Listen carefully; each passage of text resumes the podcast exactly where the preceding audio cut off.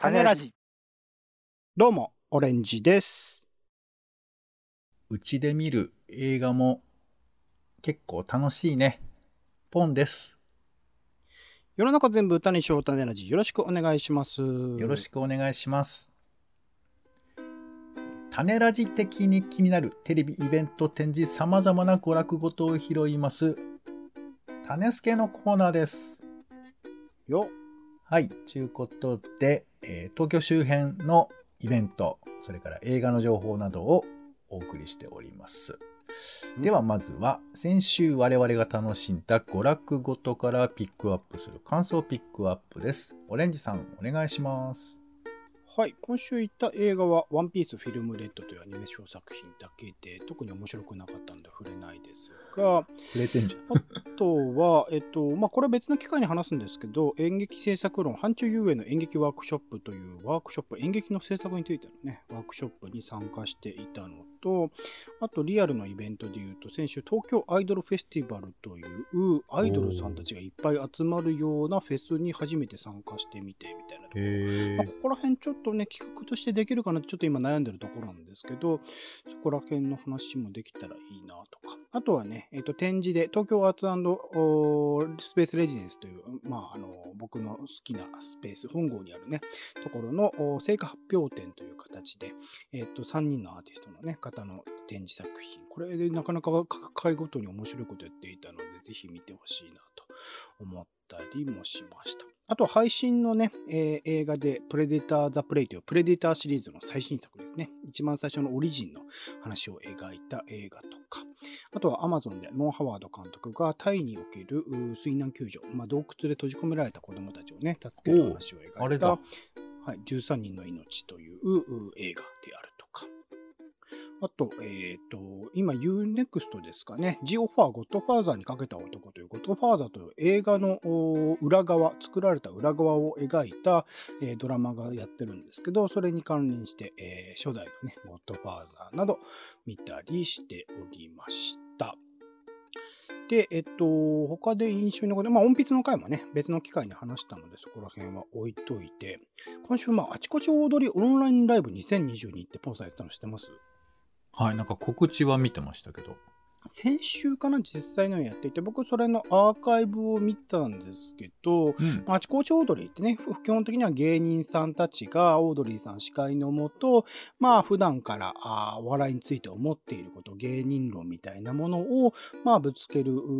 ような、あーまあ結構おバラエティ色は濃いんだけれども、本音で語っているようなあー番組だったりする。それのまあオンラインライブ、テレビではまあできないような話をするってていうところで、どういう話があるのかみたいなところで、今回、とドランクドラゴンの塚地さんとか、あとは DJ 松永さんと、あと誰だっけ？銀シャリ？あ、銀シャリの橋本さんですね。そうですね。うん。の3人があーゲストとしていらっしゃって、まあなんか、うん、テレビって喋れないのかなみたいな LINE の難しさみたいなものも感じつつ、でもやっぱり話してる内容的にこう具体的にどういう人の話なのかみたいなものが浮かんだり、どういう番組の話なのかみたいなものが浮かんだりっていう意味で言うと、なるほどこれはクローズドの場所だからこそ語れること、基本本的には外にこう内容をね、えー出しちゃいけないみたいなことをしているからこその空間みたいなものができていて、なんかちょっと改めてそのオンラインのイベントのあり方の多様性、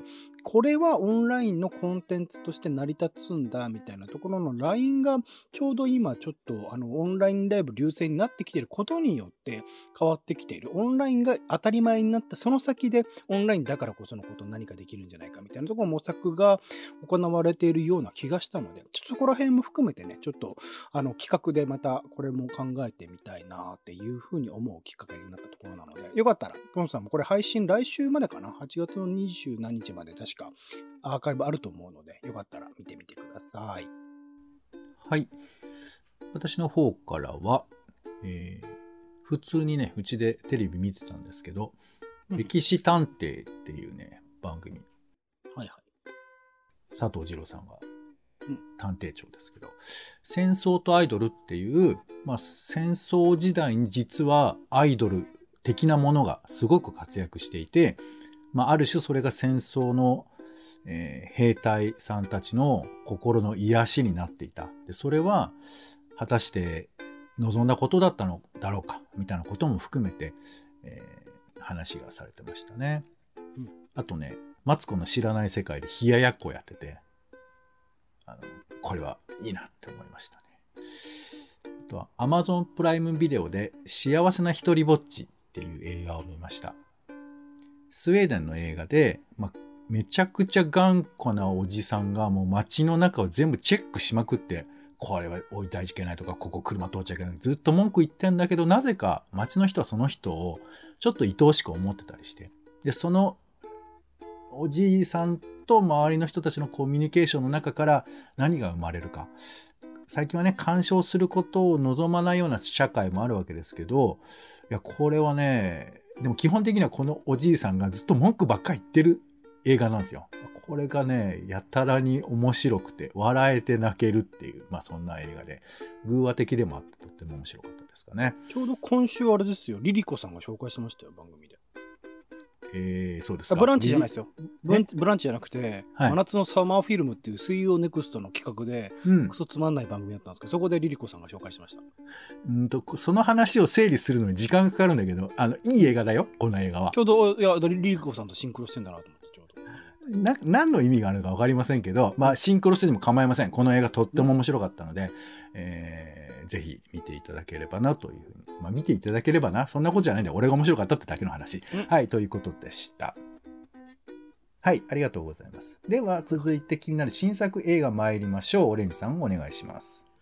はい、今週も結構興味深いの多いんですけど、一つ目、セイント・フランシスという映画ですね。30代女性と6歳の少女のひと夏の交流を描き、サウスバイ・サウスウエスト映画祭2019で監督賞と審査員特別賞を受賞したヒューマンドラマというところで、まあこういうね、子供との、まあ最近で言うとカモンカモンとか、すごくこの子供との交流を描いてるドラマは僕はたまらず好きなんですけど、これなんかあの試写会とかの評判を聞くと、まあ、ポスタービジュアルのイメージとはまた違う展開、いろいろなハードな展開とかもあったりするらしいので、そこら辺の描かれ方とかも含めて、ちょっと楽しみにしている作品でした。あまりね、目立ってなさそうなので、ちょっと注目したいなと思っております。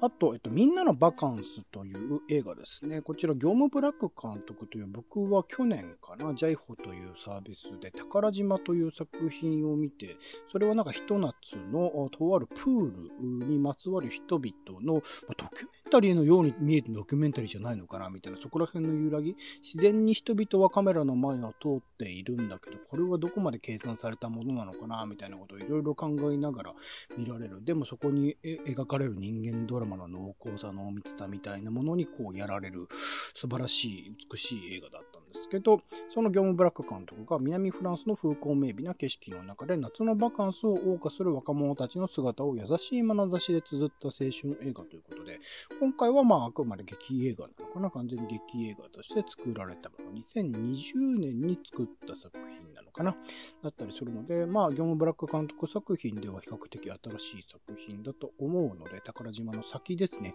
どういう風になったのかっていうのを見たいという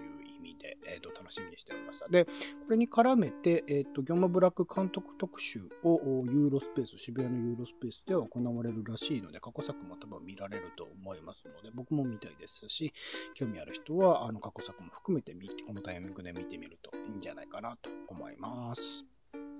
はい、えーではポンの方からはまず「サバカン」という映画ですね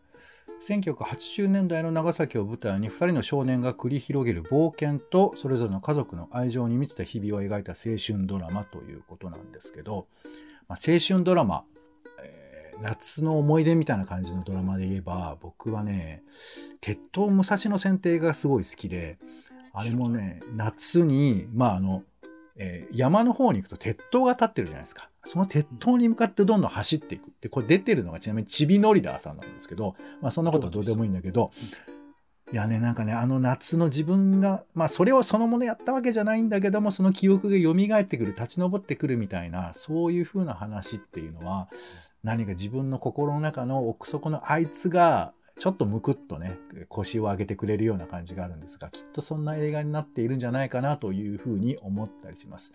えー斎藤由貴とかね、筋肉マン消しゴムとか、なんかまあ、ちょっと自分世代で少しこう、刺さるような要素なんかもあったりして、きっとみんなが86、年って僕生まれる前ですからね。ね、だからちょっとそれは古い物語と捉えるのかあの時の気持ちというのを、まあ、誰しも持ってると思うんですね。そういうふうなものを蘇らせるようなものでもあったりそして今自分たちが、えー子供たちにどう向き合うかみたいなことも語られるんじゃないかなということで小野真知子竹原ピストルなどもねあと草薙剛なんかも出てます。気になるところですね。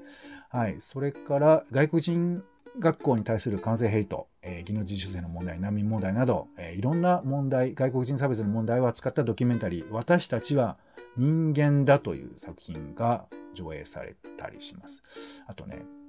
今のおっさん世代が抱えている違和感を共通のテーマに、いわゆるおっさんと呼ばれる世代の男性監督が、えーおっさんというね、おっさん俳優を使った、え短編をまとめたオムニバス、おっさんズ・ブルースというのが上映されます。なかなかその若い女性とかね、若者がっていうのは取り上げられますけど、おっさんがやることってなかなか大変だよね。お前ら権力者だろうって思われる節もありますけど、いや、そんなことはないと僕は思いますよ。大体映画監督はおっさんですけどね、今のところね、日本では。まあでもね、くくられてるおっさんいますよ。うん、だから別に、あの、おっさんとくくると、なんか話ややこしいのかもしれないけど、まあ、あえてくくったことに意味があるんじゃなかろうかということで、はい、ファミリー編とワーク編とあるそうなので、はい、えー、ケイズシネマで上映しているそうですので、ちょっとこちらの方チェックしてみてください。はい、では気になる名画座行きましょう。オレンジさん、お願いします。今週の気になる名画座は、テケテケテケテケテン、目黒シネマさんでございます。8月20日から26日、137セカンズ、ハチドリ、ディナーインアメリカという3本立て、まあ2本ずつね、期間によって組み合わせて上映がされるそうです。まあ、前者2つね、37セカンズ、ハチドリは、まああの、様々な背景の問題はありつつ、その若い時の、まあ、心の揺らぎとか、そのあの成長していく過程みたいなものを描いている作品で、ディナインアメリカは僕は見れてないんですけど、これもあのおそらくティーン女性のそういう社会との圧力の問題を描いているような映画だと思うので、この組み合わせ、まあ、どういう意図があるのかも含めてね、目黒シネマさんで、え2本立てで見るといいんじゃないかなと思っております。はい、ありがとうございます。続いて気になる家映画です。お家で楽しめる映画放送をチェックです。今回は BS 松竹東急で放送されます、えー山田洋次監督の学校というシリーズですね。えーこちら4作あるんですけども、こちらが一挙、えー連日放送ということで、8月16日から19日までですね、19時54分から放送されます。はい。まあ、学校舞台にということなんですけど、まあ、1作目はね、夜間学校だったりして、で、まあ、いろいろ専門学校とかいろいろありながら、最終的には学校に行かない子供を主役にするみたいな話でもあったりして、学校とは何かっていうふうなことを捉え直すという、まあ、そんな物語だったと思うんですが、えー今改めて、えー子供のこと、そして自分が学ぶということね、人を育てるとは何かっていうことを考えてもいいんじゃないかと、ちょっと硬くなりましたが、そんな感じですね。はい。学校シリーズですね。はい。BS 松竹東急で放送されます。では気になるテレビいきましょう。生中継、京都五山送り日2022ということで、8月16日夜7時3分から放送されます。BS11 ですね。はい。で、出演が、えー森口瑤子さん、俳優の、が出られると。毎年8月16日に行われ、京都の夏の終わりに欠かせない伝統行事、五山送り日。えーこちらの方を生放送で見ることができるということですね。森口さんってそうだ、思い出した。坂本龍一さんの奥様ですね。はい。引っかかるかなと思いましたがまあ、はい。えーずっとね、規模を縮小して実施していたそうですけれども、今回は3年ぶりに全て、えー転化するということだそうですよ。はい。様々なうんちくなどもね、えー触れられながら、歴史を触れながら、えー生放送で見ることができるということですので、チェックしてみてください。はい。では続いて気になる本ですね。はい、私が書店で見かけた気になる本をご紹介。まず一つ目です。えーイラストで見る UFO の歴史。はい。まあね、未確認飛行物体とか、大パーツとか、いろいろ気になる、えーものがあるわけですけども、夏になるとね、最近はやらないですけど、テレビとかでもよくやってましたよ。UFO 特集とかね。でそういう風なもの、えー、世界各地に残る UFO 目撃談、エイリアンとの遭遇事件、様々なことがビジュアルで紹介されてるので、もう見てるだけ、パラパラ見てるだけでも楽しそうな本でしたので、ちょっとチェックしてみてはいかがでしょうか。マール社というところから、えー、発売されております。はい。そしてね、これ、書店では見かけることは実はできてないんですけども、最近ちょっと注目の本になってます。えー、社会運動の戸惑い、フェミニズムの失われた時代と草の根保守運動という本でして、まあ、えー社会運動、特にこうフェミニズム運動みたいなものが、まあ、なかなか進まない、これはどういうことなのか、実際何が起こっているのかっていうふうなことを、ちょっと、えー、なんかこう、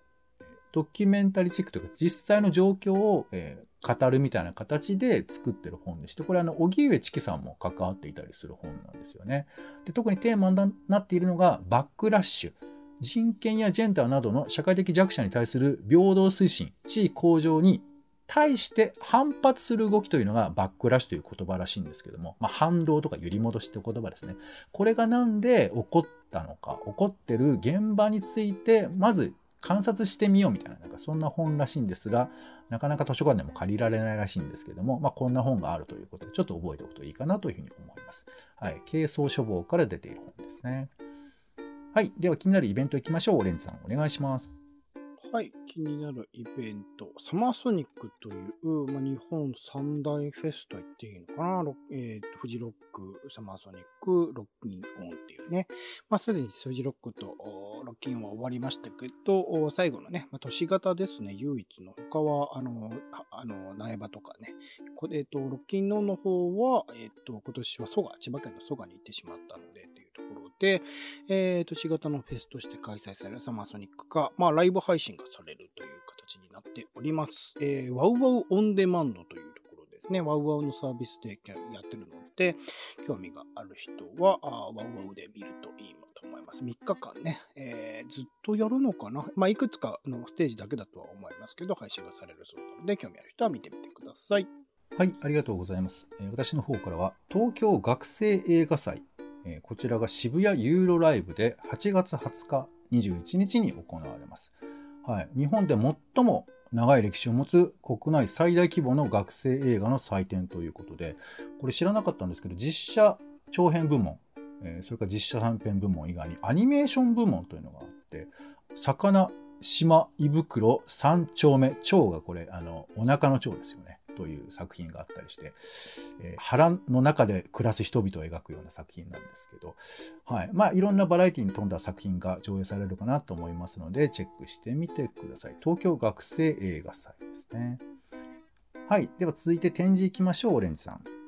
はい。僕好きな ANB 東京という六本木のスペースがあるんですけど、そこで新しい展示が始まっています。8月14日から9月19日、感性の遊び場ということで、観察消費、えー、所有消費をキーワードにした美術展、感性の遊び展を開催するということですね。複製可能な素材技術を用いて表現する作家、既製品やデジタルイメージから物の見え方を追求する9名の作家が集結というところ、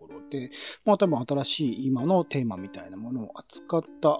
メディアアート作品を中心として展示されると思いますので、ちょっとね、新しい今をまた味わいたい人、体感したい人は行ってみるといいんじゃないでしょうか。はい。